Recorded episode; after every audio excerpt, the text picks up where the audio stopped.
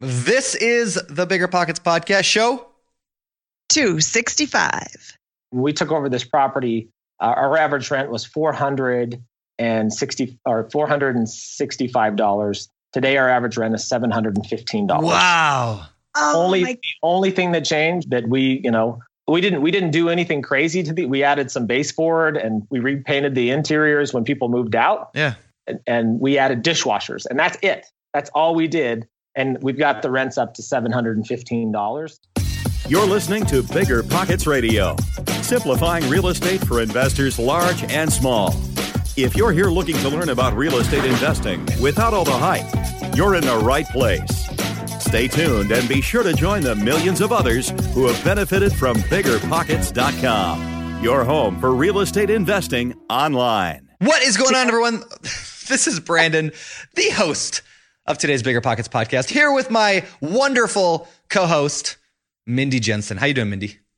Brandon, I am doing awesome. Today's a great day. How are you doing today? I'm doing good. I'm doing good. You know, you and I bought a mobile home park uh, along with Yes, Ryan Murdoch, did. and that's going well. I actually just got an email from him. I don't know if you saw it came in when we were recording the podcast.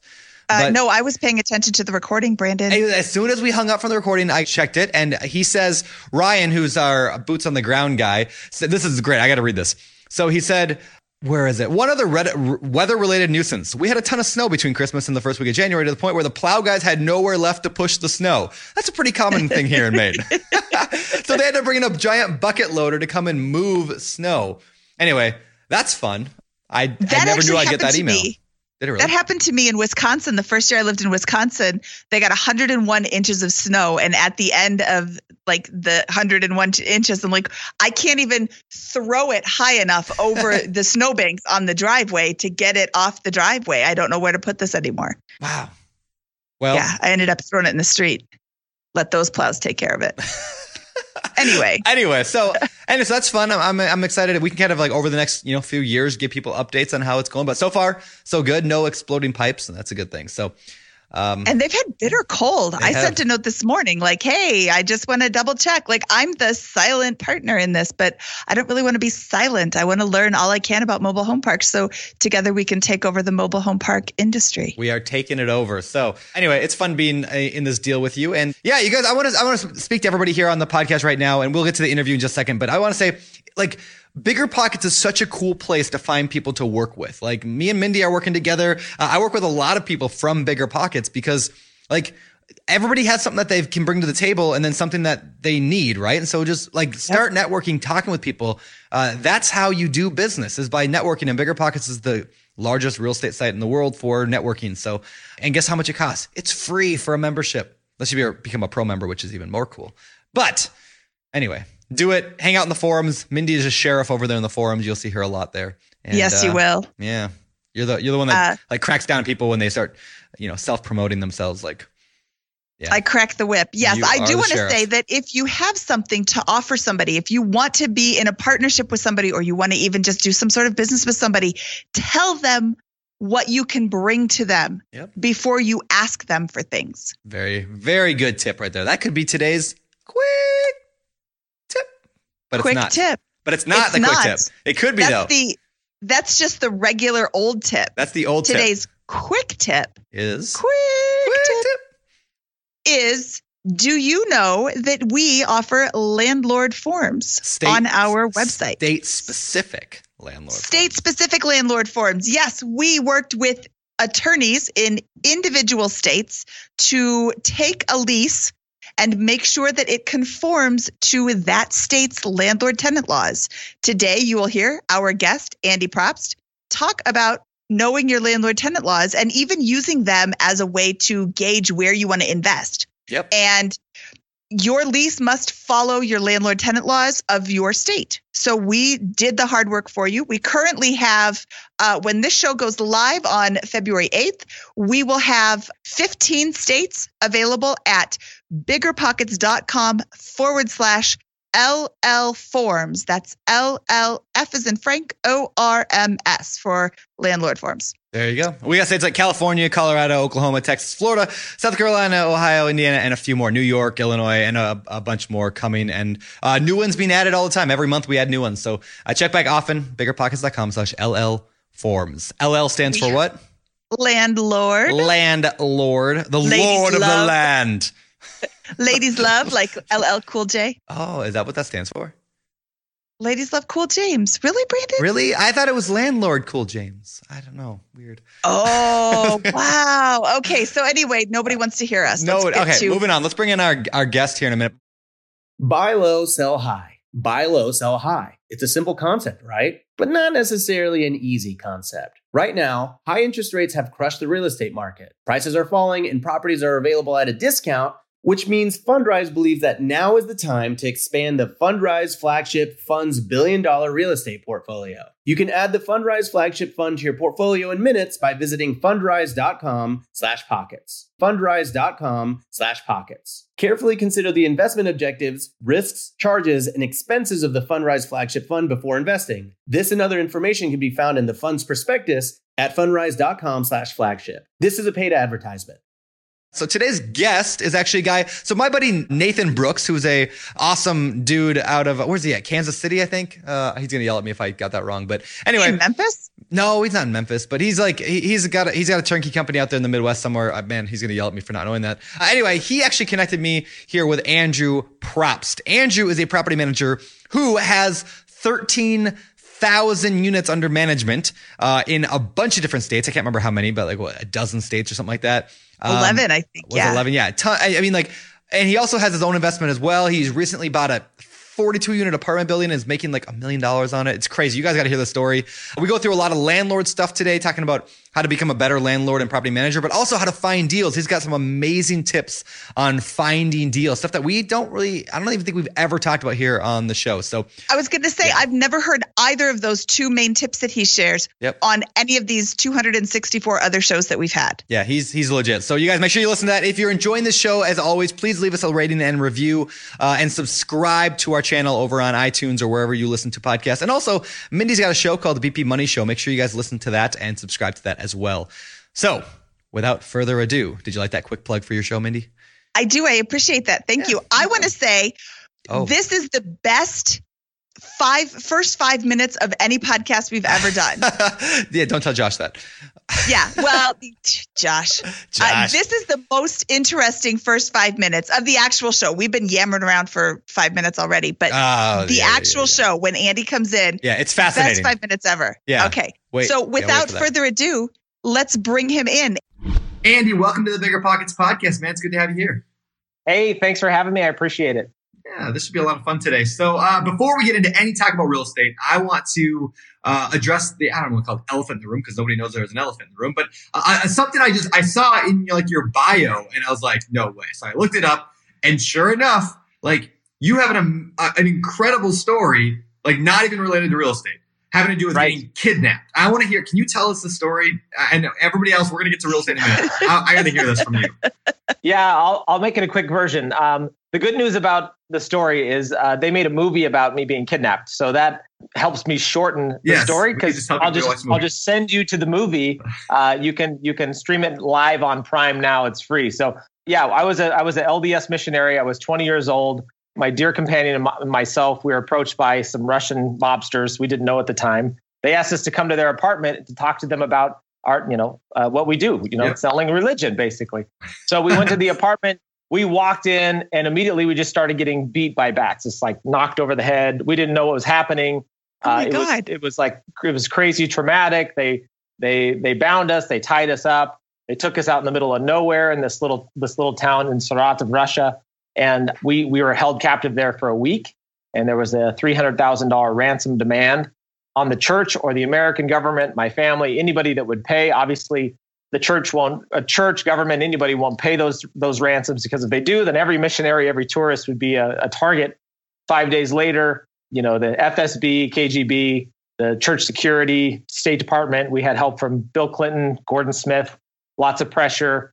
They got scared and they took us out in the middle of nowhere and dropped us off. And we, you know, hiked back to our our missionary home and uh, they flew us to Germany. We spent a couple days getting checked out in the hospital, and then we got reassigned to England. And then I finished my mission in Wow. um, in 19. Reassigned. Yeah, yeah, reassigned to, to England. So yeah, I mean that's a very short version, but again, it's a, it's a it's a great movie. I got called by a uh, a, a director in 2011. He said, Hey, I wanted to make a movie about this story. It seemed like an awesome story. I want to know the rest of it. And uh, that was in 2011. And then we released it in November of 2013. And, uh, you know, it's got like four and a half stars on Amazon. It's, uh, it's a great movie called The Saratov Approach, S A R A T O V Approach. So, um, believe it or not, obviously going on a mission, you learn a lot about life, and then you get kidnapped, you learn a lot more about life. yes. So it, it was a, it was a very difficult experience at the time, but probably one of the you know the biggest the biggest learning experiences I've had. You know, it, it really teaches you a lot about what's important, and you know you typically don't get that when you're 20. Yeah. So wow. So that was wow. that was good. That was really good. That was a really quick version. I'm sorry. I That's the best icebreaker story ever. but yeah, it was it was pretty funny because uh, I was just I was meeting with a, a property management owner last night here in in Arizona. I'm here at a conference, and they were they were mentioning that some Russians like broke into their bank account and stole nine hundred thousand dollars, and then the the CIA called them and said, "I think your husband's been kidnapped." And I said, "Oh, that's very interesting because uh, I've been kidnapped by Russians." And they're like, "Really?" Like just like totally out of the blue, just blew them out of the water. I'm like, yeah, so yeah, they didn't know that I was, so I just kind of blew them. Wow, that's, is, that's, that's, random. Wow. Yeah. yeah. Wow. So, all right, so we're gonna make a really awkward transition here. Yeah, so, sure. how, how did your how did this experience being kidnapped by Russian mobsters lead you to get into real estate investing? Well, this this is pretty interesting. Like I I um I'm just kind of a cheap frugal guy, right? I just like I I don't like like throwing away money, just a weird stuff. And I always thought that like this is probably bad for the podcast. Like I never wanted to pay rent. I either wanted to build equity, but just never just throw rent away. Yeah. And so when I got off my mission, I tried immediately because my sister, when I was on my mission, she wrote me. She said, "I'm managing properties. I'm an on-site manager, and I don't have to pay rent." And I was fascinated by that. Like you get to live there for free and basically do nothing, and you know. and so I said, I want to do that. I got back from my mission, and nobody would hire me because uh, they all said, "Hey, we we're only hiring couples. We need somebody that does maintenance, and then your wife would typically do the books." And so I'm like, "Oh, well, this is an easy fix. Uh, I'll just get married." And so basically, basically married the first girl I saw, uh, who's who's like the best woman in the world. We've been married for almost 20 years. And so we got married. We walked in. The first job we interviewed for, we got hired, and I, I started out my property management career in 1999 as an on-site manager at the Crossroads Village in Tigard, Oregon. So wow, uh, that's how I started in, in the property in the property management real estate. And then obviously you're not paying rent. You can set money aside and then you know build kind of build your net worth that way. So I always worked a second job, but always managed properties my whole life. And you know when we moved we moved to Idaho, I got really serious about property management, building the single family side along with the multifamily side. Got a bunch of certifications in property management, commercial real estate and um, just just grew, started to grow my own personal portfolio, and most importantly, helping others uh, because I understand you know the intricacies of the business and what tenants are doing and where the demands are, et cetera, uh, helping other people grow. I mean, we've in, in Boise alone, we've helped put 3,600 new units in the ground. Uh, wow. j- just new development, just in Boise, which is it's a, a lot for Boise. Uh, but we're also doing it in other markets too which which is great. And then we've helped owners really take advantage of the down real estate cycle. We helped people buy in 2008, 2009, 2010, 2011, and then that that's kind of slowed in our market. So now we're pushing people to other markets where the yields are better. So it's just you know it's it's been a long ride in the you know the the the real estate the real estate roller coaster, but it's it's been fun. And wow. uh, you know building helping you know building my own portfolio is fun, but helping other people kind of reach their investment goals is like that. What that's what makes you feel good. That's awesome. So I, I kind of want to. You guys do the same thing. Yeah, we try. Wow. We try. I, I so I want to. You got expertise in two, uh, you know, a lot of areas, but specifically two areas I want to focus on today.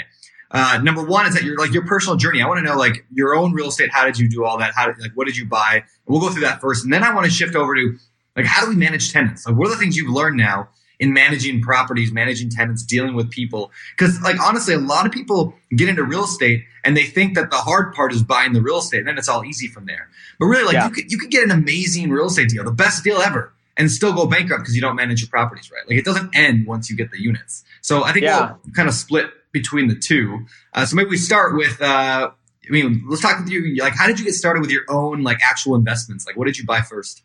Yeah, I think my my first investment was a duplex, and this I bought this in 2008 in Nampa, Idaho. It was a duplex.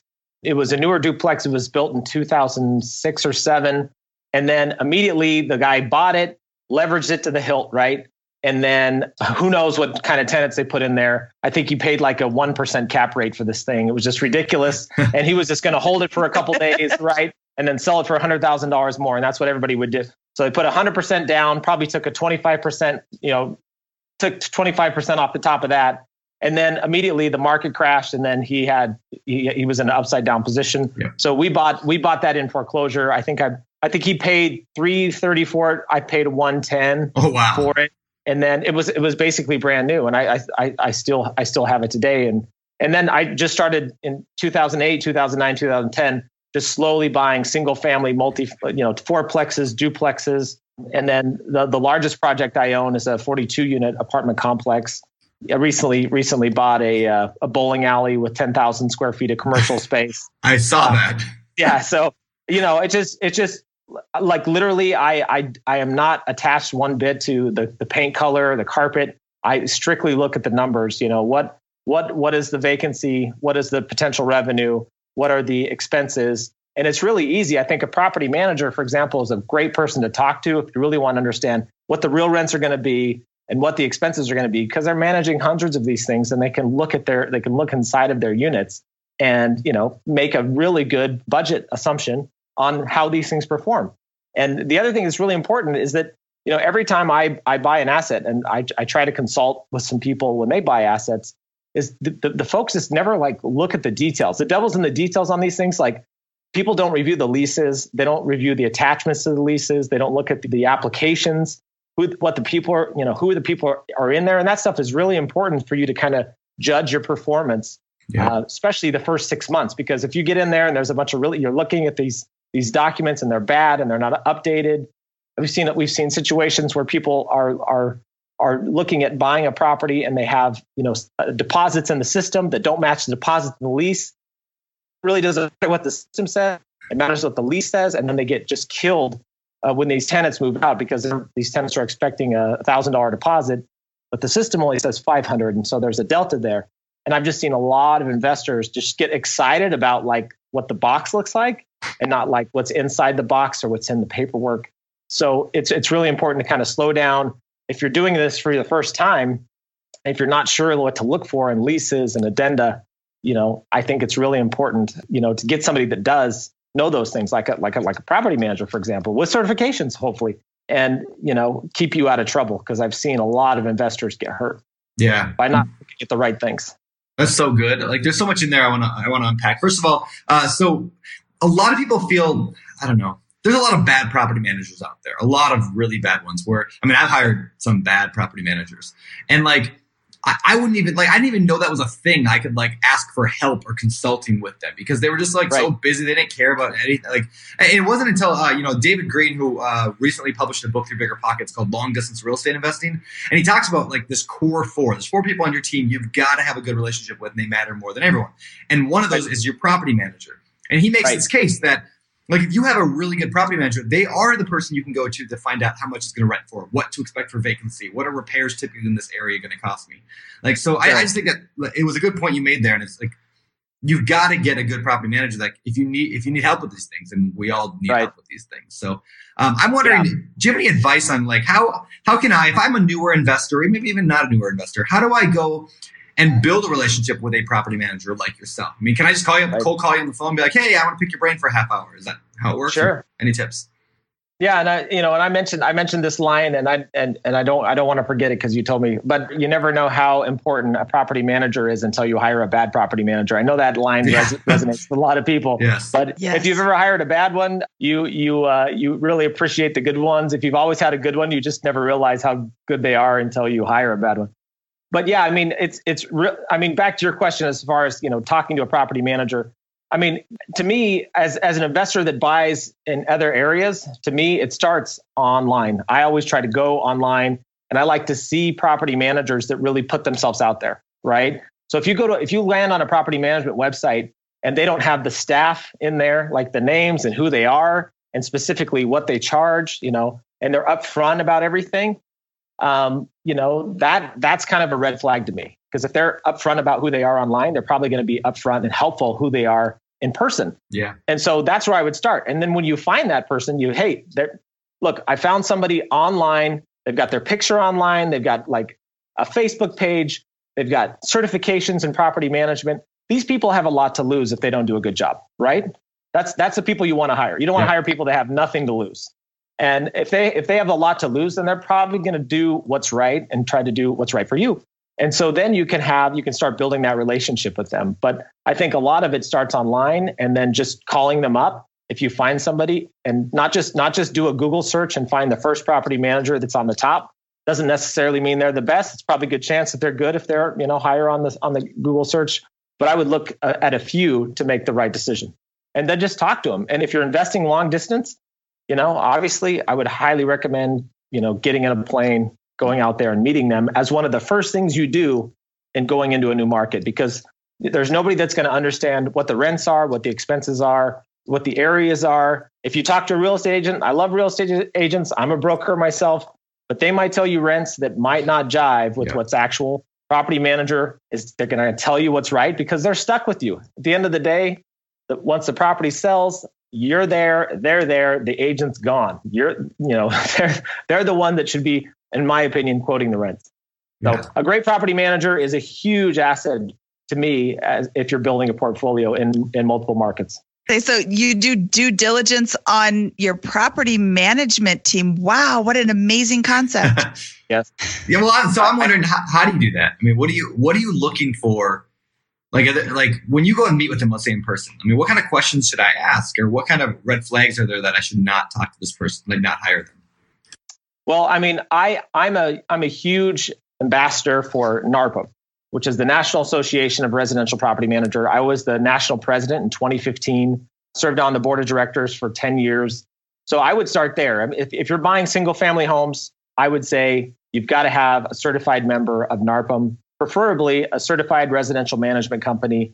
These, their a certified residential management company has audits done on their property management company on a regular basis. I mean, the worst thing that happens to investors is that you know you have a property manager that's managing a property and they take your deposits and rents and you you know you never see them again. Yeah. If if you have a certified property management company with NARPM for on the single family side, you you have your bases covered. I I can almost guarantee it.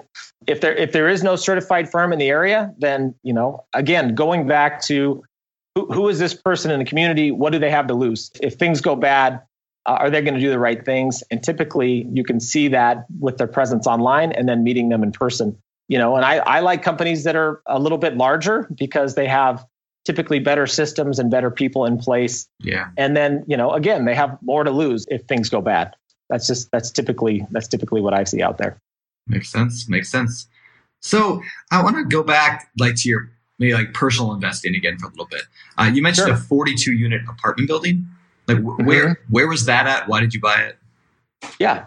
And the other thing on the apartment side, going back to certifications, I love I love firms that are involved in IREM, the Institute of Real Estate Management.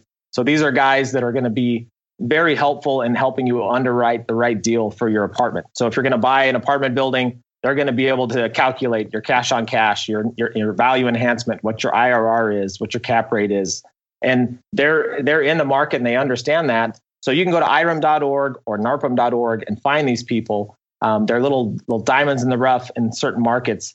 Um, but that's you know if I was going into a market, those are the two places that I would look first. Obviously, I'd look at, at Home River Group first, which is my company. But if we're not there, I'm looking I'm looking at those I'm looking at those guys.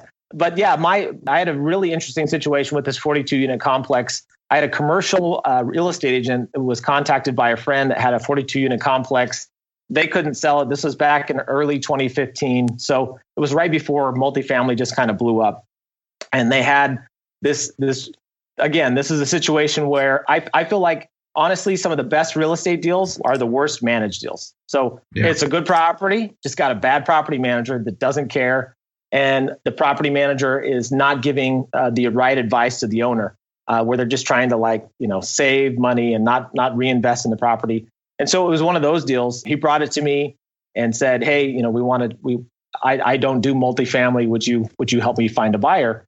So I put it out to my group of investors. They said they weren't interested in it. And then I got a couple buddies and we put together a, a nice offer on this thing. You know, I, I think we paid 1.7 for it. It's under For contract. 42 units? Yeah, 1.7 million. Under contract today at 3 million 20, 250,000 or 2 million 50,000 or 3 million 50,000. That's it. 3 million 50,000. Three million fifty. So you're selling the property. We're selling the property. We've we've ex- we've identified a property because obviously cap rates in Boise have just declined, which has obviously pushed our prices up. So we're going to 1031 that property into a, a fourplex community, a really nice fourplex community on the Mississippi Memphis border, um, Really? because our our yields out there are way better than they are in Boise right now. Okay, Wow. so you just made $1.3 million. And when did you buy this? June of 2015 is when we closed. Okay. That's I'm- awesome.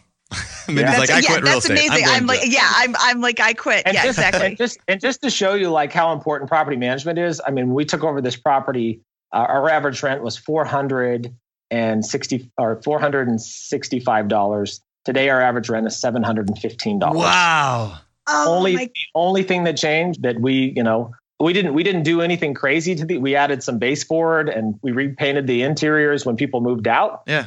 And, and we added dishwashers, and that's it. That's all we did, and we've got the rents up to seven hundred and fifteen dollars, and obviously that increases your your Yep. NOI, which you know makes your property worth a lot more money.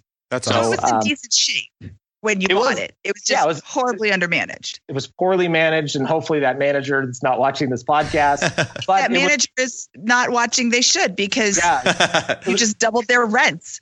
It would- like like like literally like i said I, I feel like some of the best deals and you know i probably shouldn't be giving this advice but if you called a property manager right this is this is just me being honest and this is how i find deals i'll call property managers i know and say tell me about your worst owner you know who is Yep. that and they hate their life right they Yep. hate you they hate their life they hate their property can you tell them i'm interested in potentially buying that property yep. I've always loved that. And too. then- What makes a bad owner? Is this somebody who isn't actively managing it? Is it some, or well, not actively, uh, isn't actively involved at all? Is this somebody who's like slumlord, or what makes? What am I looking for when I call up and say, uh, "Tell me about your worst owner"?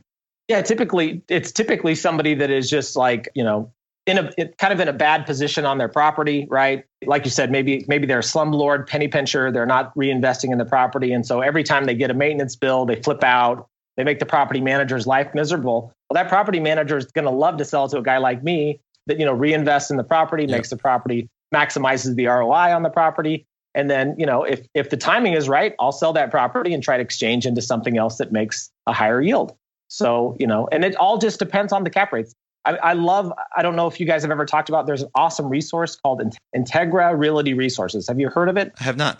Awesome. So it's IRR.org, I believe is the website. And I go on there and just like on a, co- a consistent basis, just pull down cap rates in different markets. And you can, you can get specific. You want multifamily, you want industrial, you want office, you want, uh, you know, retail. They have all this, all this stuff, great local knowledge in each market. Typically they, they have some tertiary markets, secondary markets, primary markets, obviously and you can pull down this information. So if I find something that makes sense to sell, I'll just go to IRR and find where the, are the highest yields, the lowest cap rates, sell at the low cap rate, and go buy somewhere at a higher cap rate. It's a great, it's a great resource for your for your listening audience, That's awesome. especially if they want to get, especially if they want to get into commercial and multifamily. You know, that's a CCIM tip that I learned going through my CCIM courses a long time ago. I can't live without Integra Realty Resources. It's a great resource. Yeah, that's awesome. Okay, you did just threw out that. a ton of stuff. You Yeah. threw out cap Right. rates and you threw out CCIM. Can you share what that means for people who don't know? For Brandon, Yes, he doesn't please. know. yeah, so cap cap rates, you know, basically cap rates are the capital capitalization rate of the the, the p- particular market you're looking at, and those rates fluctuate based on demand, right? And so right now, if you can buy in this market at a you know seven plus seven, eight, nine percent cap rate, that's a heck of a yield in 2018. You know, five or six years ago, most people were buying at a 9, 10, 11 yield because uh, rents were pretty stable, but values were down, right? Now rents are still stable, but values are up. And so that shrinks your cap rate down. So when I go into different markets, I look for high yielding cap rates. I look to sell in, in low cap rates. So I want to sell in Boise for example, I live in Boise, I sell in Boise at a six. And if I sell at Boise in a six and I go buy in Memphis at an eight or nine, then that is a that is a huge difference in the amount of value that I get for my money. You know, and basically to understand the cap rates, you take, you know, what what's selling in that market and dividing that into the the the net operating income, and then you get your capitalization rate. The we don't have to go first, but yeah, it's, yeah, it's, it's, it's almost like it's almost. I mean, with the with the, the the technology we use and the demographic searches that we use, it's almost like a crystal ball because rents historically have been very stable, where the values have been yep. up and down all over the board. So if you can put in a two and a half to three percent rent increase into your performance, you can almost pinpoint exactly what your your property is going to do if you just throw out home price appreciation or price appreciation, which scares me. I don't, I never, that's like one piece of advice. I've never bought anything based on appreciation. It's always based on cash flow.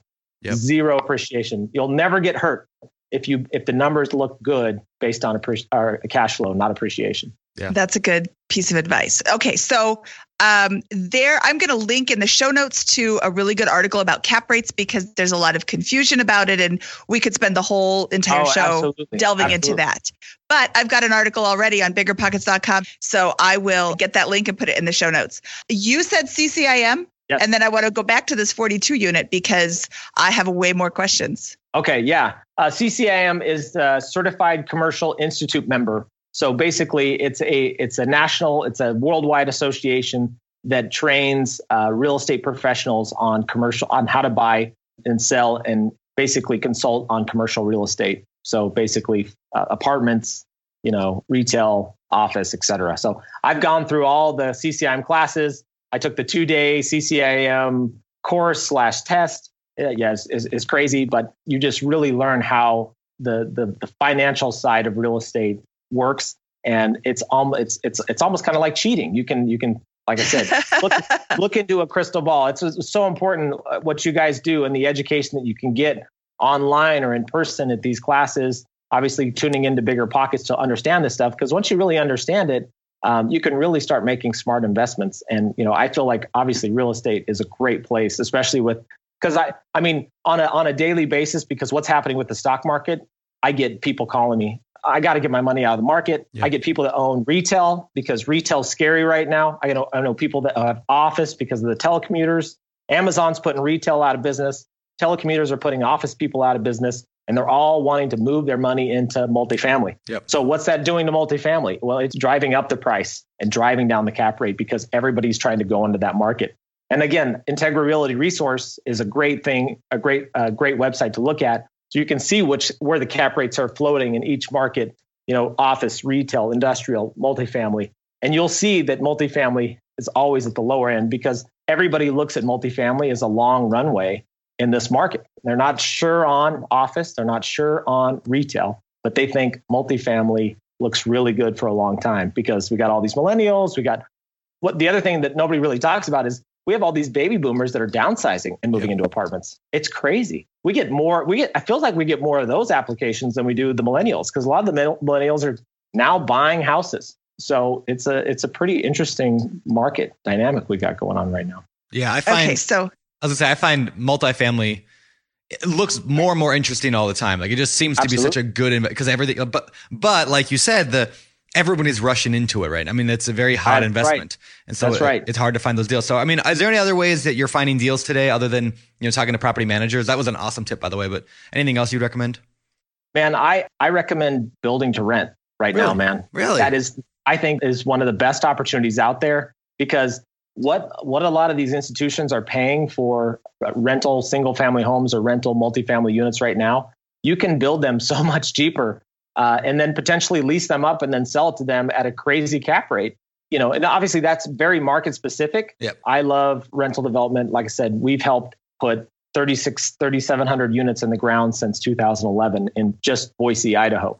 But I think that's one of the biggest opportunities right now. If you can get the construction price right, if you get the land right, you can do a home run on multifamily. And I love like fourplex communities where you have a you know an, an HOA yep. of fourplex owners, and you set up that home that that that POA Property Owners Association, and then you have multiple owners in there. You can sell these fourplexes where you can get 30 year 4% fixed financing, awesome, amazing financing, get, you know, high yielding tenants in there and good locations. I, I love that play, just, you know, building it because right now the, the, the, the people, the people that have multifamily realize that they need to probably sell it, but their biggest issue is what do I do with it? Yep. I, I can sell it at a six cap, but I have to also buy it at six cap. So, so why would I go through it? I don't need the cash. You know, use back in back in the day, right? 2011, 2012, cash was king. Today, it's not that way. Cash flow is king now. So they're way more interested in their cash flow, and they're way less interested in how much money they can take off the table if they sell it because they have nowhere to go with it, and they're not going to move it into retail or office. So their only option is multifamily, and those deals are hard to find. But I, I, I think I think building it, I think talking to property managers is is is great. And then I think you know if you're if you're trying to look for a grand slam in the smile states, you know, which the coastal states, you know, inland states or whatever, you've got to you've got to look in the Midwest and some parts of the South. You could still find some really good deals, but a lot of investors are really uncomfortable going into those markets. And that's why, you know, that's one of the reasons why we're trying to build our property management company in those markets because investors know us and they're comfortable with us, but we're not there. And so when we're there, they'll happily look at moving maybe a property in Sacramento at a three cap and then buying it in you know Memphis at a seven or eight cap. So can we can we go back to the the building to rent because it's something we never really talk about much here on the show because it's always been a crazy proposition to build something to rent because the numbers never seem to really work out very well. Uh, Right. Now maybe because rents have risen so much in the past few years that that's not entirely true anymore. Do Right. you do you have an estimate like what what are you paying or what are you seeing in terms of price per square foot to build like a fourplex like that? Like Yep. where are you seeing that? Sure, sure, and and, and obviously these numbers are going to change based on where you're doing that. But I can I can give you an example, you know, from from coast to coast. Uh, typically, if you're going to build fourplexes, typically you'll get 12, maybe 16 fourplexes on an acre, depending on.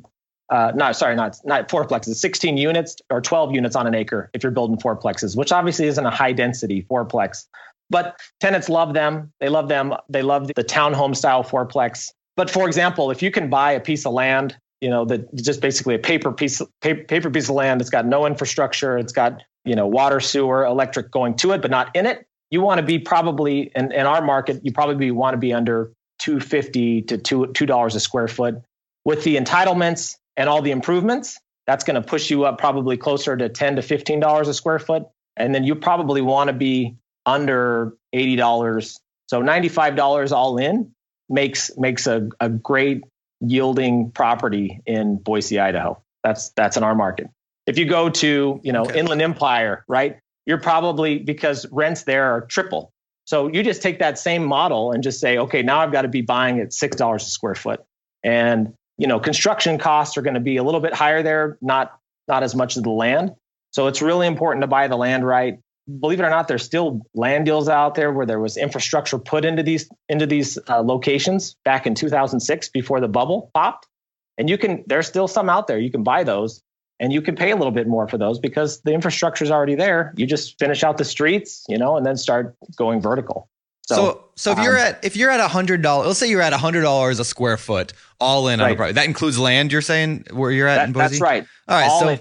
let's say then you got uh t- what twelve hundred square foot. I don't know what typical is for, or let's say one of those four. Yeah, about a thousand, thousand thousand square square, feet. foot home. Okay, Yeah, so a two thousand, bed, two bath builds you a nice A minus finished thousand square foot, two bed, two bath and then a hundred bucks a, a foot. okay, and then what what does something like that rent for typically? Let's say you had a hundred thousand dollars into a single unit of a fourplex, a thousand square feet. What is that rent for in your market? A thousand, eleven hundred bucks. Okay, so you're you're better than the one. You're at like one percent or better in terms of rent, Yep, and your- your repairs are dramatically lower because Yep. it's a new property. And you got a warranty. You Yep. got a warranty. You got a long runway on that property, and uh, people are doing that all day long, all over the country.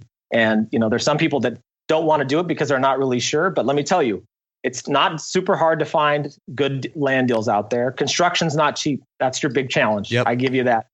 But money is really easy to find. I mean, you can find banks all over the country, you know, lenders all over the country that would love to lend. There's a great product called HUD 221D4 loan, which is a 40 year fixed non recourse loan that you can get on new properties that you build. It's a pain in the butt to get it, but once you get it, you've got 40 years of fixed Wow. low interest rate, non recourse, and you can assume that. So if you want to sell this thing 20 years into it, you could they you can sell that thing and and somebody can assume that loan. Wow. The loan, in my opinion, is worth more than the property at that point. So there's a lot of cool options out there for people that want to get into this space. You don't have to be a you, you don't even have to be a builder. You just find a good builder that's going to build something that's good at a reasonable price, identify the land, and then go get your financing. And you know you can knock this out all day long. So how do I find a builder for something like this? I mean, like I'm not going to call up just the local handyman to go build a you know four hundred thousand dollar fourplex.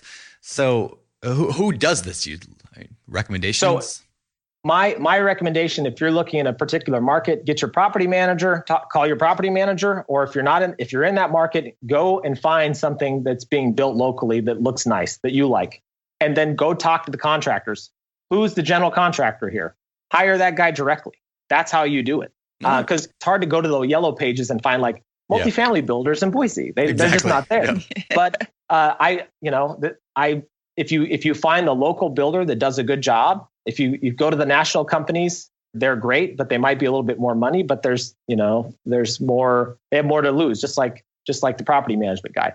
But there's there's there's plenty of guys out there that do a good job, and uh, we'll we'll do it.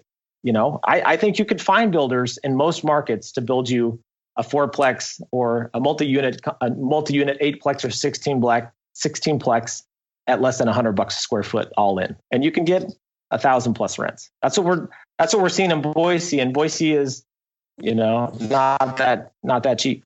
Go ahead.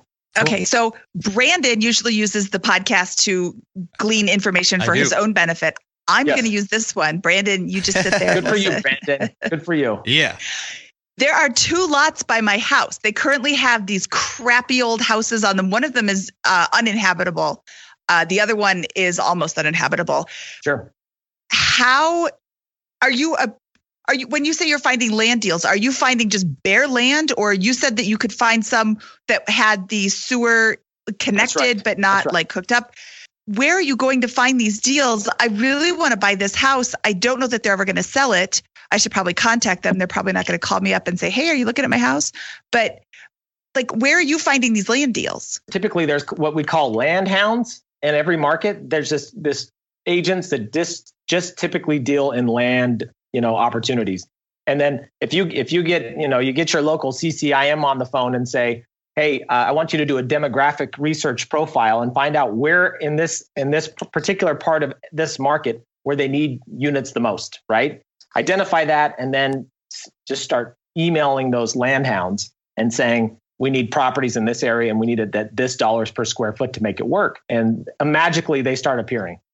Just just go to just go to the local call any local uh, mls person and say who's who's sold the most land deals in your in, in this market and they'll tell you and then call that guy I know who that is in my market. Exactly. Uh, call that call that guy. Yeah. And okay. You tell me where you want to where you want to build this thing, and I'll do a, a demographic market research profile on that.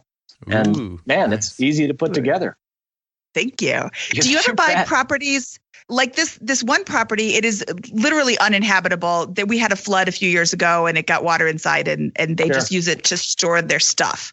Do you ever go in and knock those down and then rebuild? This particular property is on this sweet piece of land that's in like a really hot area, yes. and it's it's this weird shape where I think I could put a fourplex on there. It's currently a single family. Right. Do you have any tips for zoning, or is that more like really local? Yeah, I mean, obviously, when you put that property under contract, obviously you want to have the basically the disclaimer or you know your out clause that if we can't get the proper zoning, that the the deal goes south, right? So you just you just want to make sure your zoning is right before you do something like that. That's what we've seen in the past, and it's and it's hard in in certain neighborhoods. It's really easy to get your zoning right. It depends on how passionate the neighborhood is and what the city wants to do. And then in some in some neighborhoods, it's like impossible. You'll just get fought, you know, people are just yeah. nasty about it. So you just want to make sure you want to make sure you get your zoning right because you can get stuck with a piece of property that you can't really do much with, and that's not good. But then you can put that in your offer that it's contingent upon the zoning. Right? That's right. That's yeah, cool. yeah. Typi- you typically can you you those land deals you can string those out a long time to make sure you know everything is prop is proper before you buy the property and to be able to put put on there what you want to put on there. Perfect. Perfect. All right. So let's let's shift a little bit and go over to some property management tips because a lot of people listening to this show have you know one, two, five, ten rentals that they're handling. Um, That's right. And you're the guy. First of all, how many how many total units do you guys have under management now? Do you know? Uh, somewhere just north of 13,000. Uh, we're in, yeah, we're in 15, I think we're in 15 markets, 11 states. Our strategy right now is that we, we're going into these markets and we're buying portfolios or platforms, uh, property management companies. So a platform is basically somebody that's a, that's a first class operator in that market.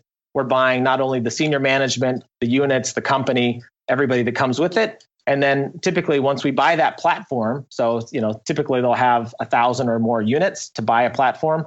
And then if they if once we buy that platform and put that platform in place, we'll go give them the autonomy to go out and buy portfolios of properties because there's a lot of, you know, turnkey providers. They're just quite frankly done Yep. managing properties, right? And they're just like, just take these things off my hands.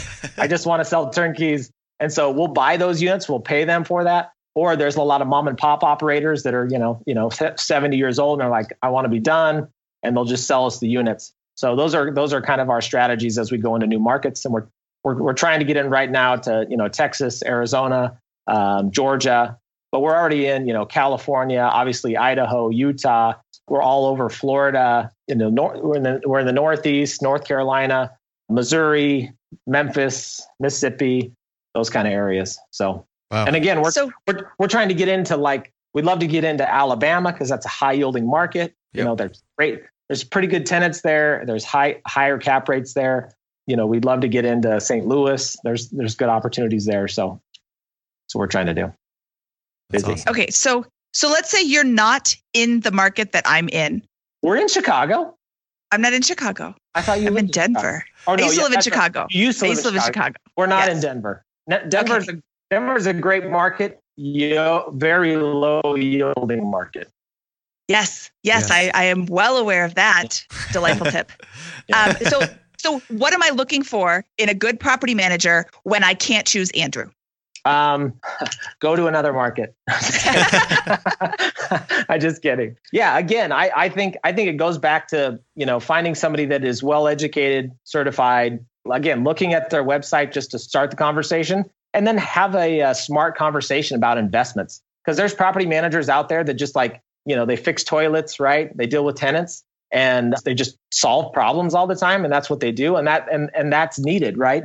But there's also property managers out there that like understand investments too and get it and they invest and they're kind of in it with you. They're more of like a, a portfolio manager versus a property manager and kind of understand your goals. When I typically sit down with somebody that wants to, you know, buy something in a market uh, that I'm in, I'll, I'll, I'll first I'll, first thing I'll ask them is like, uh, you know, what kind of uh, interest rate are you wanting to get on your money?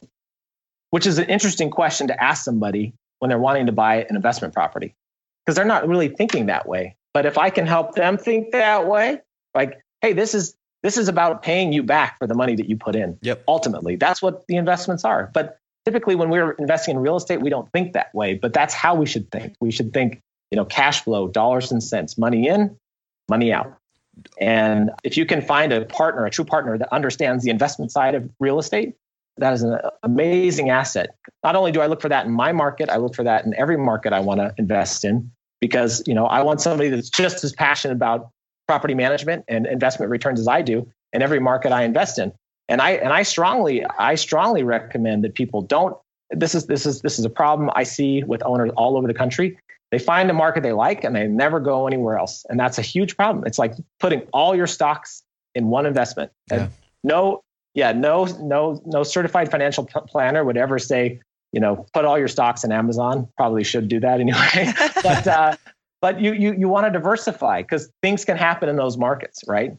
And if, if you're in only one, only one market and that market tanks, you're you're in trouble. You're in trouble. So I I think diversifying not only in what your asset class is, but in location is really important. But you know, uh, like back to your back to your uh, answer or question, uh, find find a property manager that gets the investment side of property management and understands your investment goals, and they're in they're in it with you to make it happen. I think that's important. I love that. That's a really good tip. All right, so let's let's jump to some uh, management tips. Things like, for example, how, actually, I want to ask this question first because again, I like to use the podcast as kind of a selfish thing, but I think this will help other people as well. So, uh, for the, diversifi- sure. the diversification thing we just talked, you just talked about, I decided for that reason to invest out of state. I couldn't find a lot of deals in my market, and I wanted to diversify in case sure. you know the West Coast gets hit with a tsunami and all my properties go away. Sure. So, uh, I bought one in Cincinnati, and then Mindy and I together uh, with another partner, Ryan, bought one in Maine, which is exciting, but the one in Cincinnati. So I'm look. I got this property, and the rents are right now at like 440 average. Though yeah. I, I, look around like 15 minutes away, like like mine's out kind of not in the sticks, but it's a good 15 minutes from or 15 miles from Cincinnati, a little smaller town. Okay, so here's my question.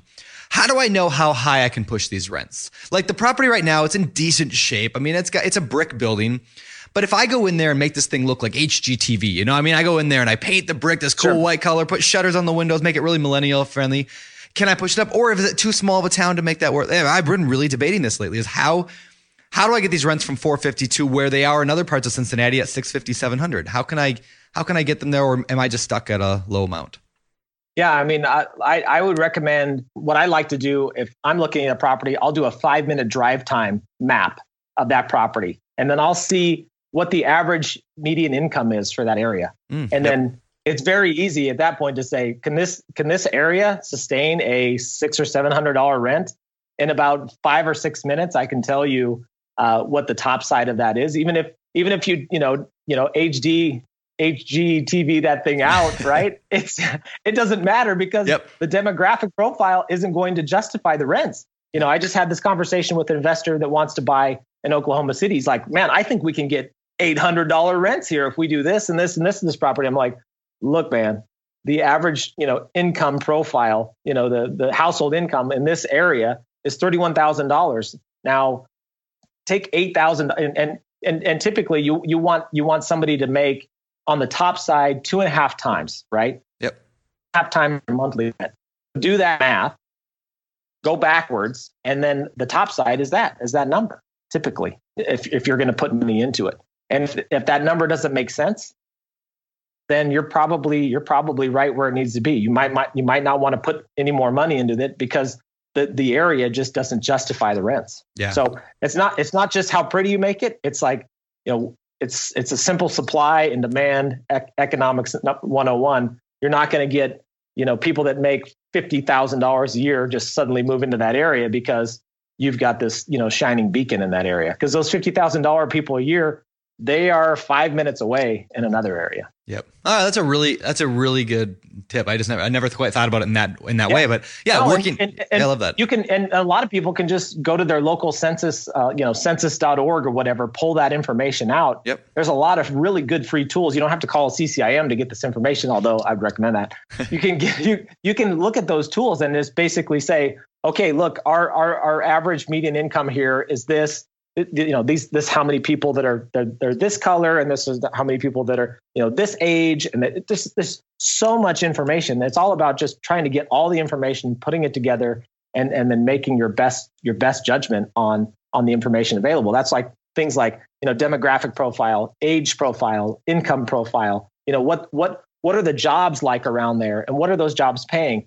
You know what do the leases look like right? What do the addenda look like um, the applications. Again, you're just you've got this every time you're buying a property. I don't care if it's a single family home or it's a 400 unit apartment complex. You've got you open up this box and it's a big puzzle, and you yep. just got to put the pieces together. And at the end of the day, if you don't put all the pieces together, it's not going to look pretty, right? But yep. if you put it all together, it'll look gorgeous and it'll work every time if all the pieces fit. But you got to, you know, you've got to you got to look at all these things to make the best decision possible. All right. All right. All right. A couple more questions for you. I throw some quick ones at you. Do you rent to people who who have an eviction on the record, even if it's from a long time ago? Yes. Yes. And that is that is a very market specific question. Okay. So our our, evic- our our eviction screening process in one market might be different than uh, like uh, you know Memphis compared to you know Idaho, where nobody gets evicted in Idaho. A lot of people get evicted in Memphis. But again, you you want to whatever you do in each market, you want to obviously treat everybody the same way.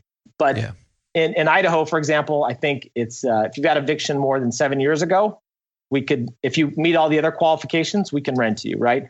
if you're in another market and you had eviction recently that you know it's a high eviction market, you will we'll, we'll might we might look past that eviction and look at the other criteria that matter: income, right, um, jobs, security, all those other things.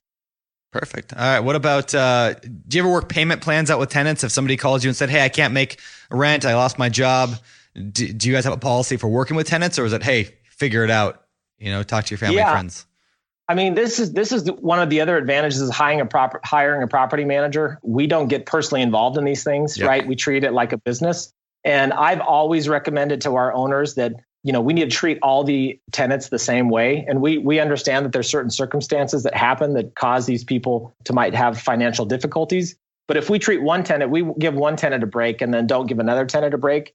Yep. That could be that could be a potential for a HUD violation. So Yep. we we we strongly recommend not taking partial payments because if you take a partial payment in a month, you can't you can't file the eviction that month.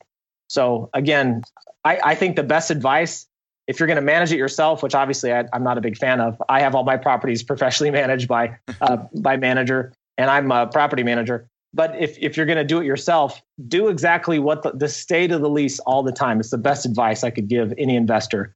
Follow the lease. If, Yep. a, if a tenant calls up, don't have a confrontation with them. This is I, I give this advice to my property managers. If the tenant calls up and they got an issue, oh, I don't, you know, I need to move out of my house and I've got four months left on my lease. Okay, uh, well, I'm gonna I'm gonna send you your lease, Yep. just in case you don't have it, and I'm gonna point out exactly what the lease says Yep. if you need to move out early. Yep. And if you have any questions, call me back. Yeah, we You know, we do the exact same thing. Yep.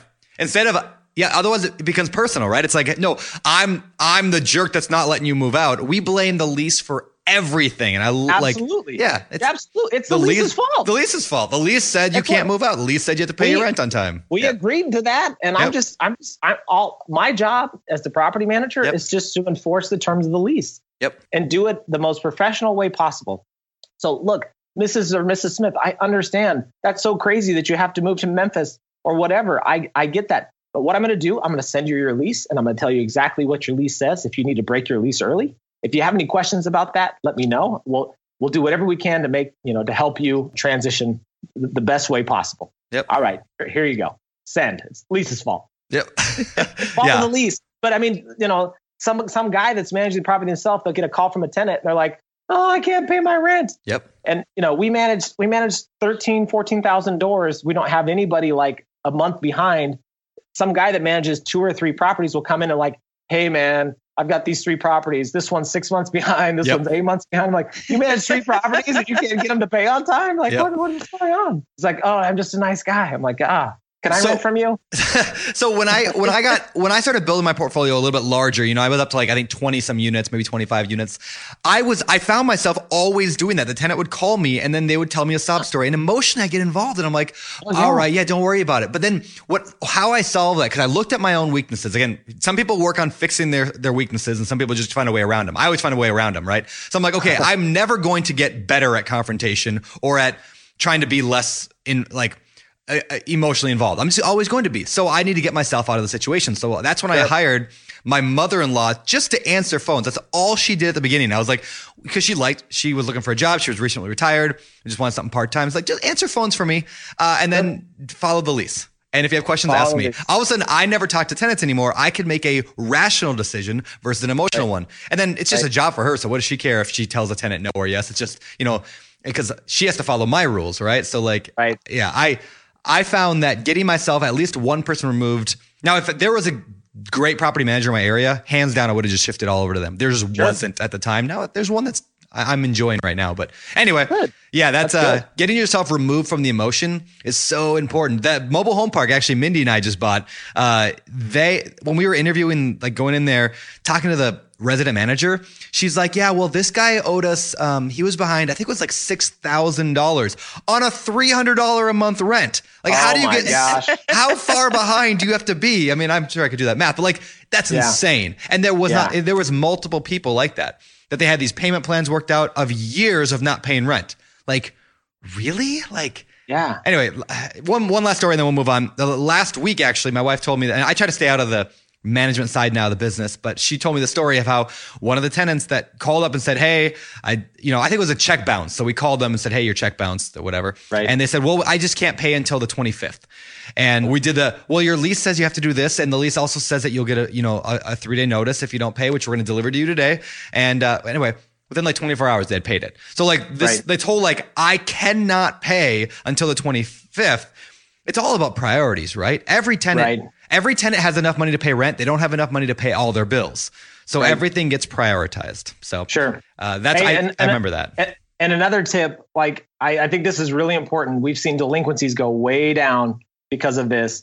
Definitely look for a property manager that has the ability to get all of your tenants paying online Yep. or automatic automatic draft or has like a credit card portal where they can pay because we have we we've been taking credit cards we have this thing called cash pay where people can go to like a 7-eleven and Yep, pay do that too. cash it's awesome right I love it. and it just goes right into a ledger. It just takes all the screw ups out of the property management accounting. Property management, in my opinion, are two things communication and accounting. And if you can get the accounting automated, it really helps with the screw ups of the accounting side. But you know, getting your tenants to pay online, have their have their money automatically drafted or cash pay, have a property manager that has those technology capabilities because we've seen delinquencies go way, way down when it just automatically comes out. They don't have to think about it, they don't have to put it in the mail. In fact, our our our our policy is that hey, if you sign a new lease, you basically have to pay online at a cash pay location. Ha- has to come automatically, and then you'll see those delinquencies go down, and you'll Yep. see the stress of the property managers go out the door. They can focus more on adding value to your units instead of just like being a collection agency, which is which is a tough burnout job. There we go. Okay. I love it. Love it.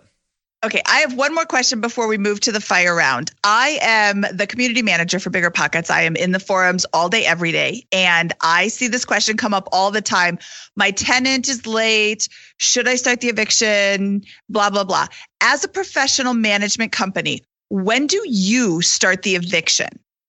And When what are your li- state laws? When the lease says, When the lease says. So, what does the lease say? Do you use all the same leases for all of your properties in one locate, like in one state, or do Yes. you use? Yes, we we try we try to have all of our leases the same, but there's there's certain state laws that will prevent you from doing the same thing. You know, especially if you want to evict somebody in California, it's going to be Oh, a much sell the different house. situation than evicting somebody in Idaho. And that's a, actually, you know, maybe you, maybe you bring up a, a great point that like it's it's very important uh, when you're making an investment choice as far as location. Look at look at the landlord tenant laws. I mean, that's a big deal. I mean, uh, lo- Ca- California is a very interesting, fun state, but you could you could get a tenant in there and it'll take you six to eight, you know, six to twelve months to get somebody out. Where in uh, Memphis, it takes you know you just take their door off, you know, or whatever. I'm just Don't kidding. take their door off. You can't do that. yeah, you can't do that. I'm just I'm just joking. But landlord tenant laws are very important as far as you know making a making a, a choice. So, but yeah, Okay. I mean, but again, uh, back to your we we tried to, uh, the eviction. We try to obviously we follow the state laws and follow the lease Yep. exactly how it says. Okay, And- so let's say and do and do it and do it. Don't do it. they- yes. If they, yeah. If they say, you know, oh man, I'll be out next week. Okay, well, you know, we'll we'll we'll send you a what we call a promise to pay in writing. But just in case you fail, we're going to go ahead through the eviction process. If you Yep. pay us, great. But if you don't, we're starting the we're we're starting it. That's our leverage point, Yep. right? Love that. Okay, so in Colorado, I believe I don't have any Colorado rental properties, so I'm not totally up on my landlord tenant laws. Okay. Um, and finding landlord tenant laws is really kind of difficult. You can't just, I mean, you can Google your state's name, Sure. landlord tenant laws, like Colorado landlord tenant Sure. laws, and you try. The links are not as easy as they should be to find. I did some research for when Brandon was writing his book, and I looked up every single state and I read them, and it's really difficult to find them all. So yeah, d- definitely look up your landlord tenant laws. But in Colorado, I believe we don't have any grace period. So rent is due on the first and it is late on the second. And we have a three day pay or quit. So then on the January 1st, rent is due. January 2nd, I would uh, post the three day pay or quit. And then that's so that doesn't count the second. So that's the third, fourth, fifth. And then on the sixth, I can file the eviction Right.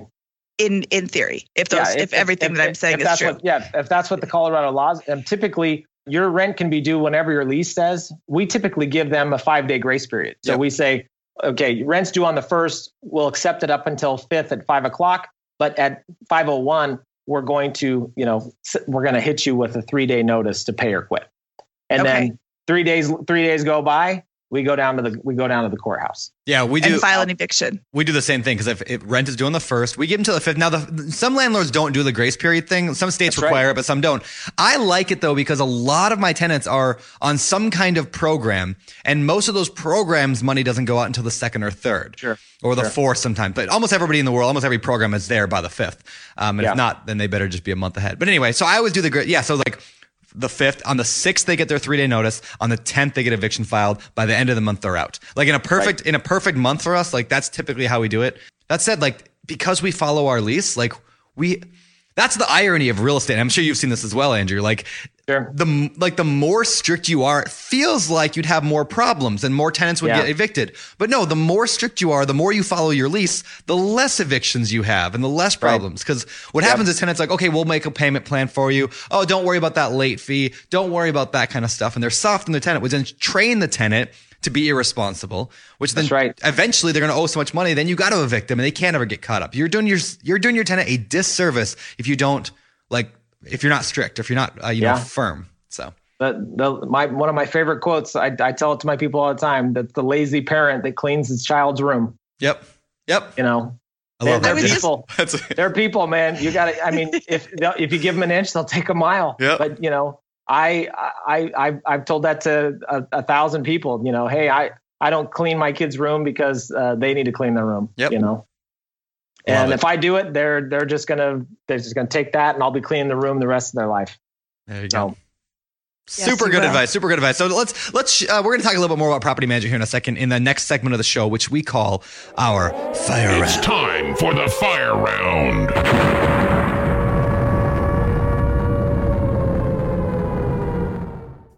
All right, this is the fire round, and today we uh, are going to talk property management questions. You know, landlording questions. These all come direct out of the Bigger Pockets landlording forum, which of course you can get to by going to biggerpockets.com/forums, and uh, there's specifically one there just for landlord questions. So, uh, why don't I start with this one? I just switched to a new property manager, but the old property manager did not send the security deposit to me or all the documents and all the keys, and now they're not responding to my calls or emails. What do I do?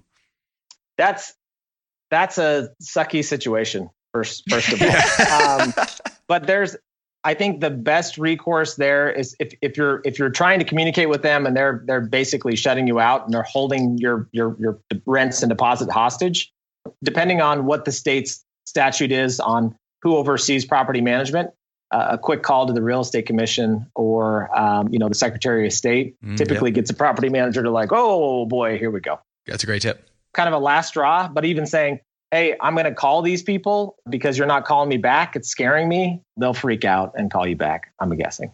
Now that's a good tip. I was thinking I'm a real estate agent and I didn't even consider that. I was like, oh, call an attorney.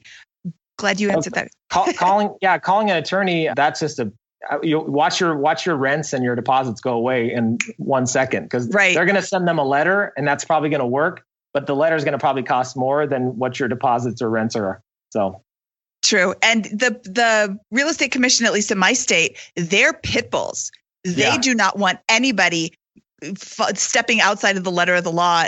They're yeah. really, really strict. So that's depends, a really great. It does. It honestly depends on which state you're in. But if you're in, if, if you're in a state where property management is overseen by the Department of Finance or the Real Estate Commission, those are really those are those are those are calls that you know, you know, are, are kind of desperate, desperate last, you know, kind of Hail Mary type calls, but they'll work. I, and I, and you don't even necessarily need to call them. You just call, you say, Hey, I've, I've, I've, con- I'm, I'm going to call them if you don't call me back. And that'll typically get them to call you back. That's Got what it. I've done. Yeah. Okay. Here is the the service dog question. Yeah. I would like to know the process. hey guys, it's, it's been a great podcast. Thanks. For, for, yeah. come back, come back. oh dear. Why? Why? The, Why? the twist. Because you're a professional property manager. I would like to know the process of evicting someone who has a service animal. Is that any different than the normal process? Yes, service animal. Late rent, not pay rent, noise disturbance from excessive barking in the building, etc. All the legit reasons to evict a tenant, tenant with a service dog. This is a huge question. It's becoming I- really abused, the whole service up- animal I thing. Sign up for yeah. Yeah. I can help you. I can help you. Uh, Can no, Stick them on all the same normal yes. things. I I have to give I, them I special preferences? Any special like extra notice or anything? no. Okay. No, no. I mean, I would hate to evict anybody for anything other than non-payment of rent because that's going to be a very expensive thing to do. So if you have a barking dog service animal situation, there might be other there might be other things you can do to get them out, like you know, pay them to leave cash for keys or something like that. I would much because in, in most states, if it's non if it's for anything else besides non-payment, it's it's a slow eviction process. Attorneys have to get involved. So, but if it's if if we're talking non-payment, treat them like everybody else. There you go. Don't if you treat them differently, then you're in violation of you know the the housing and ur- urban development laws. So you want to treat everybody the same, but if they if they have a you know if they have a note from a provider or whatever, you have to obviously rent to their rent to them and to their pet without charging a deposit, whatever. But if they're not paying their rent, that doesn't give them an excuse. And I've we've been in this we've been in this like situation where people say it's because of my disability because I can't pay rent. What do you do? I mean, that's Yeah. that's another. Have you had that one? That's I, I haven't, that- but that's yeah, that's but that that's happened. You know, it's like I can't I can't pay my rent because I have a disability and you can't evict me. yep. What do you Well, what, what do you guys yeah, I can, but yeah, Yeah, you that's can. Exactly right. You treat them like everybody else. Yep. Is, is really Uh. what happens. I mean, the whole premise of the, the the fair housing laws is to treat everybody the same. Yep. And so, just because they, they they can't pay their rent doesn't make make them exempt, unfortunately. So, and and and here's the other thing. Like disclaimer: uh, consult your local, you know, Yep. Attorney on this stuff because what I can do in the states I'm in is a lot different than other states. So this might not apply, but um, the, the, the great advice is treat everybody the same. There you go. perfect. I love it. All right, next question. Semi related, but not quite. I recently discovered that our tenants are hiding their ferret in the basement of our duplex. They're otherwise really good tenants. They pay on time, responsible, friendly neighbors. They were keeping them in his mom's basement, them, so multiple ferrets, until ah. she moved in with her boyfriend, and then they snuck them into our basement. So the ferrets are caged. I'm just upset they tried to hide it, and in doing so, violated our lease. What's the best way to handle it? I mean, it's a ferret, so uh, it's not like a dog or you know, Yeah. not a No, German ferrets Shepherd. stink. Do they? Oh, yeah, ferrets have a really bad Yeah. smell. You have to wash them like every day. Just like minks. All right. know? So what do they? What do we? What do they? What do you do? Do you evict somebody uh, who's a good tenant over that? Again, I strongly recommend, at least in the states that we're in, not to evict anybody other than for non-payment of rent, and try to figure out either for them to remove their par- uh, the, their ferrets. And I think a lot of this is is getting the lease clause right up front. So very specific, you know, no pet policy or what pets are permitted. And if they're caught with a pet, what happens? So our lease will say, hey, if we find a pet in your uh, property, we're going to go ahead and back charge you for all the months that you've lived there, a pet rent. And then we're going to start charging you a very expensive pet rent. And then they're going to be like, well, crap, I'm going to move out. I can't afford this, or I'm going to get rid of the ferret. Right. So, but you got to have the, you got to have that language in your lease that, hey, if, if you're caught without a, you know, an authorized animal in your property, there's serious consequences. And hopefully those consequences are going to get you to get rid of that thing or move out, which is be- way better than trying to do a slow evict on a, on a, on an animal. And then they're going to, and, on- and then they'll pay the, you know, this is a service animal card. Yep. and Yeah, then they will. They just screwed. Yeah. And you're in trouble. Yeah. I, I what we've always found is that like I mean it happens. Tenants moving animals all the time.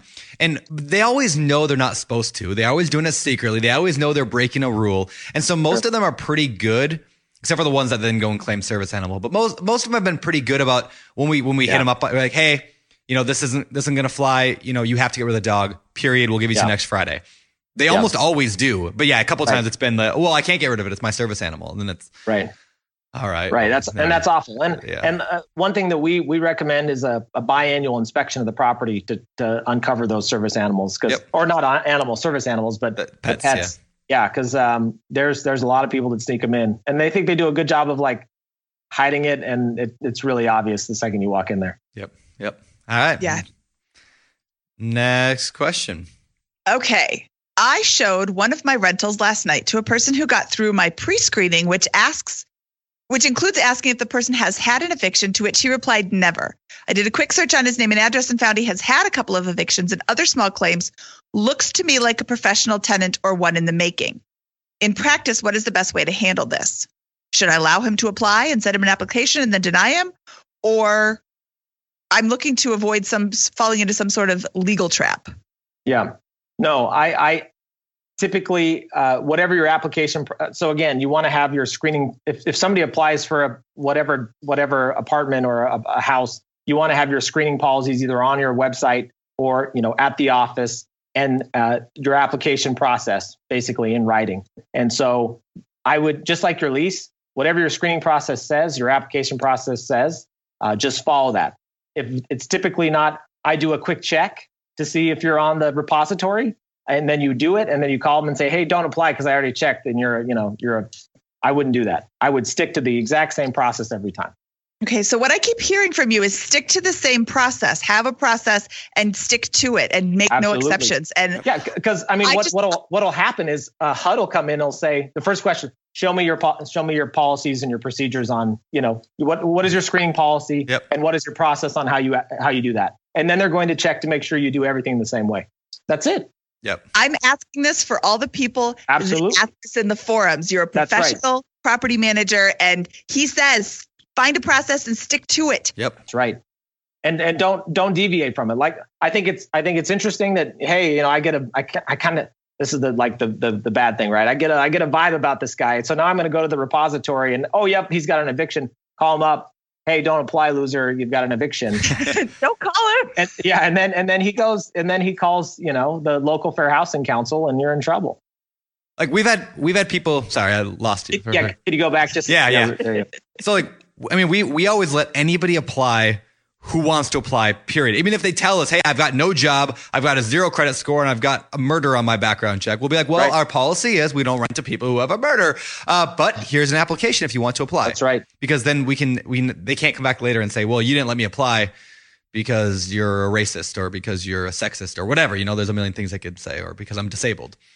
And Perfect. and I didn't know you were disabled. Well, I can't ask you that anyway. So how do I? And like the whole thing just gets weird. So like, just follow the your process no matter what. Yeah. And uh, and then, and, yeah. and if they call up, I mean, this is why it's so awesome to have it on your, your website. Yep. Is this they call up and say, "Hey, I'll shoot you a link to the to the to the process and how we do this and Yep. what what our screening criteria is," and then Yep. you can decide at the at the bottom of that screen. You can click apply. Yep. We put our screening criteria right on our application as well. And it's on when they apply online, it's there as well. Like it's everywhere. Yeah. So like they know you must make three times or whatever it is the rent. You must not have an eviction the last I think we have seven years. Maybe we have ever. That's right. We don't rent to smokers anymore. Like we just decided to stop renting to smokers because we didn't. Not a protect. Not a protected. not a class. protected class. call. Yep. Yep. I don't rent to dirty people. Also not a protected class. or subjective. Or yeah. subjective. I don't know if that's actually in my thing, but I I You try should not have put that in writing. No, I probably won't. Uh, you could, yeah, you probably want to edit that part out. Um, so I don't rent. We're in Colorado. We have the uh, legalized marijuana, Oh, yeah. but it Yeah. is Oh, illegal on the federal level. So we don't rent to people who smoke pot. We don't allow. We don't allow them to smoke pot. I guess you can't really ask them. Do you smoke pot? And they're like, yeah. But That's not how- Mindy, what if it's medical? Yeah, exactly. Even if it's medical, it's not a protected class. you can't. But yeah, I mean, it's I we we definitely have in all releases there no smoking inside. Doesn't Correct, matter yep. what it is. No smoking. Yep. And know. no illegal substances. It's still illegal on the federal level. It And may- recently, It is, but so is co. I mean, so is uh um all drugs, right? But there are drugs that you can like if you're prescribed medical marijuana, that is now a drug. You cannot tell somebody they cannot take medical marijuana if it's prescribed because it's not illegal to take medical marijuana at a federal level. It's only legal to take recreational med- mer- medical marijuana or med- marijuana, right? Yeah. Now that gets weird. It's, see, no, I thought it was all illegal on the federal level. uh, no, federal allows for medical, I think, or maybe they just don't have a Ma- law We against need it. a marijuana person on the site on the show. Let's get some med- marijuana people. So, what do you know about that, Andrew? Like, Ah, I, uh, I'm not the guy. I'm so, yeah. not either. I just live in the state. So maybe maybe it is. May I don't know about the medical thing federal wise, but either way, like it gets really sticky because then like it also is weird because you can't even ask a tenant if it's for like you can't ask them what their disability is that they need it for, and it's just it's it gets Yeah. weird. So we try to You just, just we try to hole. find other ways to avoid tenants that like typically if somebody's like there's always something you can find in a tenant almost that, that is legal to discriminate against you know like we don't rent to people who have not enough income or job or whatever it's usually not just one thing it's usually not just Yeah, they're Marijuana. usually hitting a lot of those. correct That's correct. Yeah. Usually. usually That's usually the case. And if it's and if you know we we have in our, our our policy right, you know if it's a if it's an income issue, you can get a cosigner right, or you Yeah. can or you could if your credit's not there, you could pay additional deposit and stuff like that. So we try to we try to work with them. Yep. You know, if they if they shine in all the other areas, but it's one area that's not a like a definite no. You can look at co-signers or additional deposit and stuff like that to to help protect you. There you go. All right, well, let's move on to the last segment of the show, which we call our famous four. All right, these are the same four questions we ask every guest every week, and we're going to throw them at you. Number one, Andy, what is your favorite real estate related book? Favorite real estate related book. I've I've done read a lot of real estate books. The I would say what what yeah, put it up there. Let me see. Let me see what it is. The book on rental property Thank you, investing. Mindy. Wow, thanks my putting- my my book What's on my- rental property investing is, is is my is my favorite book. But since I haven't read that one yet, but I'm going to now. Good, you better. Um, I I I love I love the it's called the CI 101. It's it's a it's a commercial real estate investment book Really? uh, put out by the CCIM Institute, and it's everything you need to know about how to invest the numbers in in in real estate. It's it's probably not a book that you know you know it's a great book if you're not interested in that stuff to put you right to sleep. But if you're interested in it, you'll, you'll love it. It is it is years of great research and smart people put that thing together.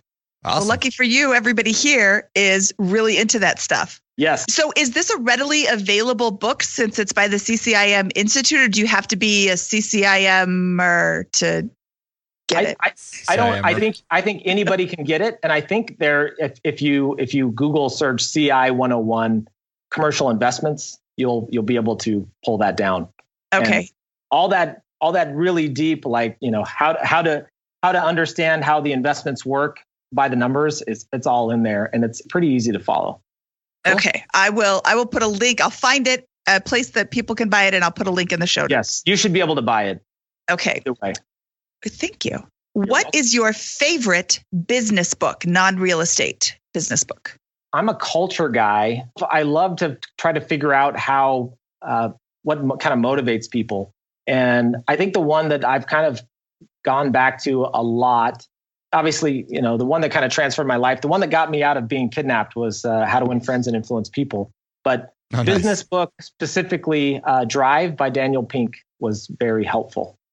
Cool. I've not, I've not yeah. read that, but I've heard it's good. Yeah, no, we've you know we've got in Boise alone we have almost 100 people, 300 people nationally that work for our company. So it's like, how do you keep property management exciting every day?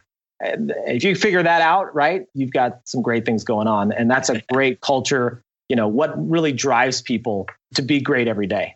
Perfect. Don't screen your tenants. That'll keep it exciting. Oh, Yeah. All right, what you got, Mindy? What are your hobbies? What do you like to do when you're not doing real estating? So I, I always think about like a, like a million things are going in my head all the time. Opportunities, threats, you know, it's like a SWOT analysis happening every second in my brain, Yeah. right? There's one thing that like turns that off, uh, and it's stand up whitewater paddleboarding. Oh, really? Oh, that's neat. Yes. And is there are there opportunities in Boise to do I can- stand up? Whitewater? I can leave my office at five o'clock and be on the be on the river at six o'clock, and then have a two hour float and be off the water by mm, eight thirty, and be home by nine fifteen before it's dark in the summer. That's awesome. awesome. Yeah, we just we we float the. Uh, it's got some class two and class three rapids. There's Gloif and and Mike's Hole. There's like there's like, they all got names and it's awesome. But just like trying to not die when I'm doing that activity Yep. is just takes 100% of my focus, and so that's why I love it. It just takes everything away. That's what. Great. First first of all, I did not know there was a thing stand up whitewater paddleboard. I've heard of paddleboarding, but Yes. eh, that's that's super cool. I want to try that sometime. Um, It is. Yeah. You're welcome. I will. I'll if you come down, like you'll if We're you've done do paddleboarding, Yep. you'll love it. And there and and like the first couple times, you like sit down on the rapids and kind of canoe through them. But you get through a big rapid, you stand up on that thing, you get through. It's the best feeling in the world. That's awesome. So uh, that's actually why I love. I'm addicted to surfing. I love surfing. I first went surfing with Mindy, and then I went out to Hawaii last April. I'm actually going out there on Sunday, moving out there for the whole winter just to surf because it's for that exact reason. Is my mind clears when I'm on the water. Absolutely. You like Yep. you're in the zone, and it's the best feeling ever. Yep. Yeah. And it's dangerous. I mean, it's da- like I said. I, I takes it takes so much focus to not die. Yep. And so I'm just just trying the to get core through that. must be awesome. Oh no, no, it's not. I'll- Let's see it. Let's see it. so, but uh, but it is it is it is intense. It is so much fun, and like I said, it's like, like the only thing that just takes all my focus because it, it requires your focus. Yep. I love it. nice. All right, my last question of the day. What do you believe sets apart successful real estate investors from all those who give up, fail, or just pure and simple never get started? Uh, one word, man, knowledge. You know, knowing knowing what to look for, and again, just putting the just putting the puzzle together. You can, I think, you can get lucky on a couple deals, but Yep. if you if you're not if you don't know what you're doing and you're not asking the right questions or looking for the right thing, eventually it'll catch up with you. The people that have done it and continue to do it and be successful, you know, in general over long term, uh, really understand how the investment side of the asset works. And if you can do that, you can make real estate work in any market. In any market, you know, you can make it work. Cool. Awesome. Fantastic. That's a great answer. Okay, Andy, where can people find out more about you? You know what? Our website, uh, we have our national website that links to all of our local sites, uh, homeriver.com. It's very simple www.homeriver.com. Uh, you can find out more about me there. I, I think there's a, there's a profile on me there. Our chairman, John Hirschfeld, all the all the uh, senior vice presidents we have working for us. We're we have our uh, our, our our national M and A uh, in finance is based in New York. Our headquarters is in Florida, and then we have uh, 11 states across the across the nation. So we got a pretty good footprint, but we're trying to grow. Um, you know, we're always obviously looking for people that need a, a partner in property management. People are looking to sell their property management companies. Uh, we have a great private equity firm that's helping us acquire property management companies. So we're we're trying to do something that's never been done, which is you know a, a bona fide, real national property management presence. There's a lot of bigger property management companies, but they're not in every location. And you know we want to we want to do that. We want to be the first ones to do it, and and that's tough. You know, a pioneer in any in any venture, it's a tough road, Yep. um, but it's it's super exciting. Super exciting. Well, cool. Well, cool. Last last question I actually do have. I said it was the last question, but you own a bowling alley, so I want to know like what? That's right. Yeah. What is your average Right. bowling score score, and what is your best bowling score? so again i i did not buy this bowling alley because i love bowling uh, it was strictly not dollars and cents purchase Okay. i have learned to, i have learned to like it and there's this whole world of bowling that i didn't know existed it's awesome it's crazy but i i say my average has gone up from about 80 to 100 and the best i've ever done is 174 and that's that's true Nice. but uh, if, if you if there's an awesome article about uh, when I bought this bowling alley because it was owned by one family for 50, 60 years, and then I bought it back in o- October. But I believe the headline is "World's Worst Bowler Buys Historic Valley Alley." So That's it's a great read. Idaho Statesman front page is awesome. So All I right, will we'll, also we'll link to it. link go to that. bowling. Go bowling. Yeah. I actually love I love bowling. I'm horrible at it, but you know I like I like it. It's fun. All right, It's a This- stress yeah, relief. It's It is. good. It is. It's a fun thing. It's not as cool as stand up waterboard. No waterboarding. Yeah, by Well, water- waterboarding. not as fun as waterboarding. I just got. wa- I love being waterboarded. It's awesome. All right. On that note, let's get out of here. Thank you so much, uh, Andy. This is a lot of fun today. And uh, you know, you. pe- people have Brad. questions and they want to know more from you. Ask it in the uh, show notes, which you can get at biggerpockets.com forward slash show two sixty five. Thanks so much, Andy. Thank you so much. You guys are great. Thanks. Bye. All right, now was our show with Andy Propst. Man, that was crazy. Uh, starting with his uh, kidnapping story, that was that was awesome and and very I sad can't and even tragic believe- and amazing that he got out of it. Yeah, that's, I mean, yay, he got out of it. But can you imagine being kidnapped for a whole week Yeah. in a country that I'm sure he spoke the language, but not like super amazingly well? And Russian mobsters, that's kind of scary. Man, getting beat with baseball bats, man. Well, That's probably not the best day of his life. Probably not. But uh, he's had a he has a cool story though. Like I really like I love the way that I don't know. I feel like when I talk to a guy like him who's a professional property manager, like in the fact that he does everything almost the same way that I do things in my business, I'm like, okay, good. I'm doing things probably right. Like and and I see people who just struggle so much with being a landlord. They really struggle with being a landlord. And when I look at the reasons why, it's because like they don't follow processes, they don't follow rules, they don't think that they have a business. They're just like doing it like they're, I don't know, sewing a hat on their head or something. You know, like it's like a hobby, right? Not like a business. I don't know. What do you call that when you like cro- crocheting? Is that the word that people hipsters like to do today? They crochet. Crocheting is the, uh, yeah. That's that, like a hipster that- thing. I don't know. They do it. What would you know about hipster things, Brandon? Hey, I've got big glasses. I'm sure I could wear them. I actually don't. All right. Anyways, that I got a yeah. lot out of it. So I Thanks got so much out of it. I I really enjoy the uh, enjoy is not the right word. I'm I'm so like reassured that everything that I have done in my rental property management career and everything that I am continuing to tell people in the forums all the time, Yep. you know, have your processes, stick to your rules Yep. and you know, follow your lease. It's nice to hear that somebody who does this for a living as his actual job says the same thing. That's very true. And could I do, insert a shameless plug here? So my wife and I actually wrote a book called The Book on Managing Rental Properties. It is a big, bright yellow book. You can get it at any Barnes & Noble pretty much in the country. Also, you can get it at biggerpockets.com slash store. But it's like 397 pages of just how to manage tenants. And like I said, almost everything Andy does, we do. So if you want to know our process and how we do it, including there's like forms in there and all this kind of cool stuff, uh, get it on Amazon, get it from Barnes & Noble, or get it with a bunch of bonuses when you get it at biggerpockets.com slash landlord book. I think you can get that one and the book on rental property investing and a bunch of other stuff. Biggerpockets.com slash, oh, that's not it. That's biggerpockets.com slash rental. Oh man, what is that? Slash rental property book? I can't remember. Hold on. Wow, if only there was a way to look this up, Brandon. Rental book, rental book, rental book. Let me try that. Biggerpockets.com slash rental book. Yeah, that was it. Okay, so go to biggerpockets.com slash rental book, and you'll get uh, you can get you get the big yellow book and the big blue book combined together, six hundred and some pages of property management stuff plus uh, other cool stuff. So You know, cool. I don't I don't uh, want to diminish your Please don't. I don't want to I don't want it to sound like a shameless plug or that I'm like stroking your ego, but this is really well written and Thank it's you. easy to understand. Any big words you explain in plain English and that was that was my wife. so- I, I don't know big words, so I don't write big words. My, Okay. my wife makes everything that Heather did was beautiful and perfect. And then you, you know, came along and I, I came along, whatever, put my but face on the back cover, and we sold some books. So you know, Nice. I'm a male model. What can I say? Oh no.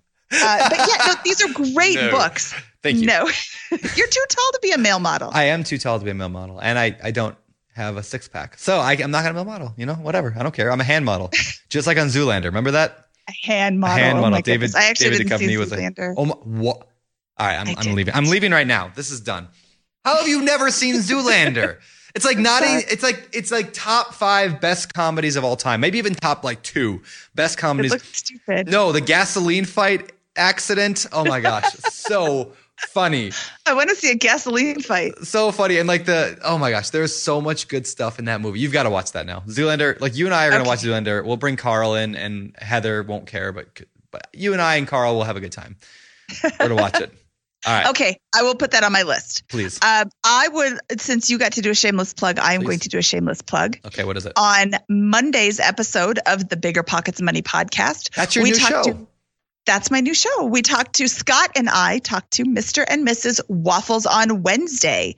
And they have a really amazing story about how they decided they wanted to become financially independent. They share their tips for how they have their own business that helps them write off all sorts of things that you normally wouldn't be able to write off as just like a regular person because she works from home. It's a really great episode. They're really interesting people.